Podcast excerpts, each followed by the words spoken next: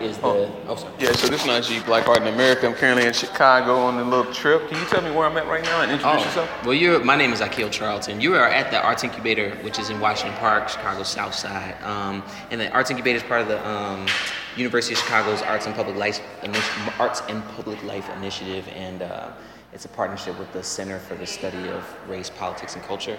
And uh, I'm one of the three artists in residence here. So, cool. um, once again, my name is Aquil. I go by AQ. Um, I'm a musician, teaching artist. Uh, I also do visual art.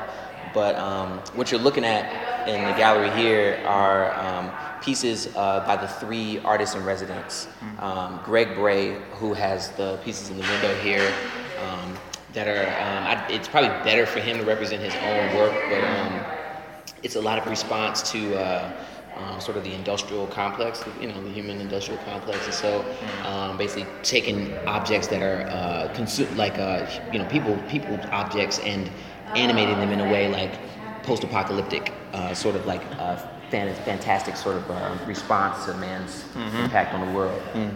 Greg Bray. Greg Bray, mm-hmm. right. Um, the two videos that you see that are up um, uh, Nazi, um, Nazafarin Lotfi, who um, it'll work soon. It, it, which will be running shortly. I see it's a, but it's radio. They don't even know. They could have been like, right, right, it's a right. beautiful video that's happening right now cool. that y'all are listening to. Um, but uh, no, so so she she um, is a sculptor and she took her sculptures out into Washington Park to try to interact with the community. Um, sort of a social engagement is her practice as well as sculpture. She teaches at Harold Washington College as well um, and lives in um, the Hyde Park area.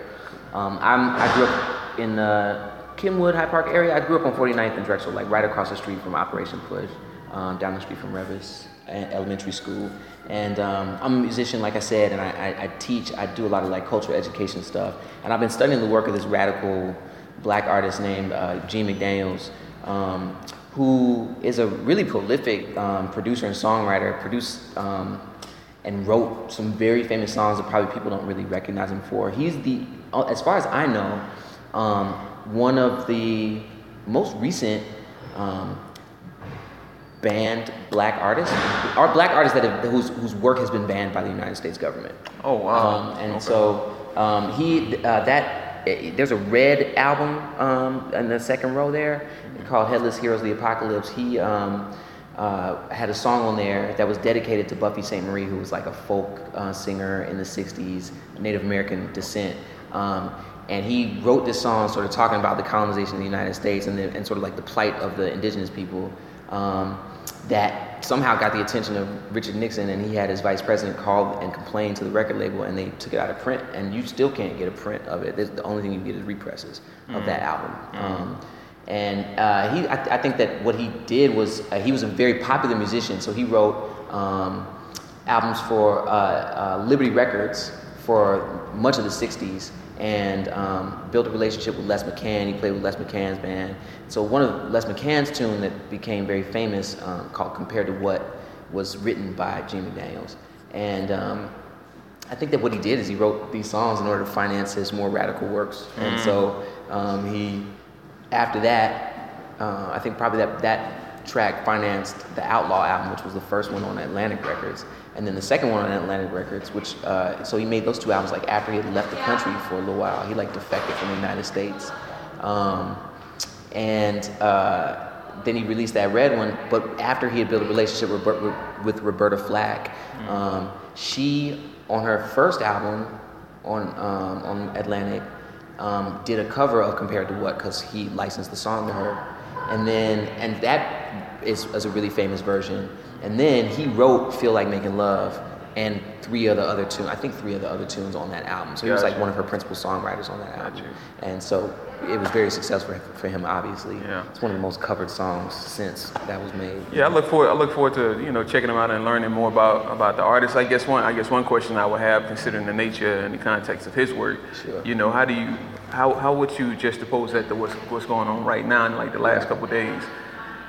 Right. So you know what's funny, man? Speaking of the last couple days, the last couple days, I don't know what's been going on because I've been living inside this gallery and my studio. Okay. Um, so I, I, I, really, I've been seeing there's like an undertone of something Um, and people have been hitting me up randomly, like, bro, I hope you're okay, and blah, blah. So I'm like, what has been going on for the last couple days? Yeah, yeah. We had the uh, shooting, the murder of a brother in um, Baton Rouge by two police officers. Two police officers? Yeah, had him handcuffed. Well, yeah, one one officer shot him, but two two officers was involved with. Okay, right, I. Yeah, and then and then there was a brother that was pulled over that had a, a license to uh, conceal, you know, carry and conceal, and he was murdered uh, by a police officer when he was he he told them that he had, you know, had a weapon and he had his he had a license and he was, you know, they asked to see it or something and you know they saw him reaching they.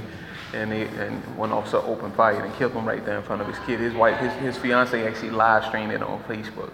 So it's, I mean, the whole, it's a, it's a lot going on right now. Wow. Yeah, it's unfortunate you hadn't seen it because, you know, as an artist, particularly as a conscious artist, it's been inter- interesting to see how, you know, something like that may or may not affect your work. Well, I mean, it's it's not. This isn't new news, you know what I mean? Oh, of and course, it's been and it's been an undercurrent for the year. I mean, my my work around the cultural education piece, Mm-hmm. um, you know, like really, I've, I've done several what I call teach-ins um, about Jay McDaniels, but the but the purpose of doing a teach-in for me is like popular education method, you know. So like we talk, we use these things as a backdrop to have a conversation about, you know, radical politics or um, you know what it means to be an artist with something to say, or um, what he might have been responding to at the time, and how things are similar. You know, what are the big picture issues? And I think a lot of those things have come up um, as we've been um, doing the teaching. So um, it's definitely this year, particularly, I think important to, to, to do that sort of cultural education work. Yeah,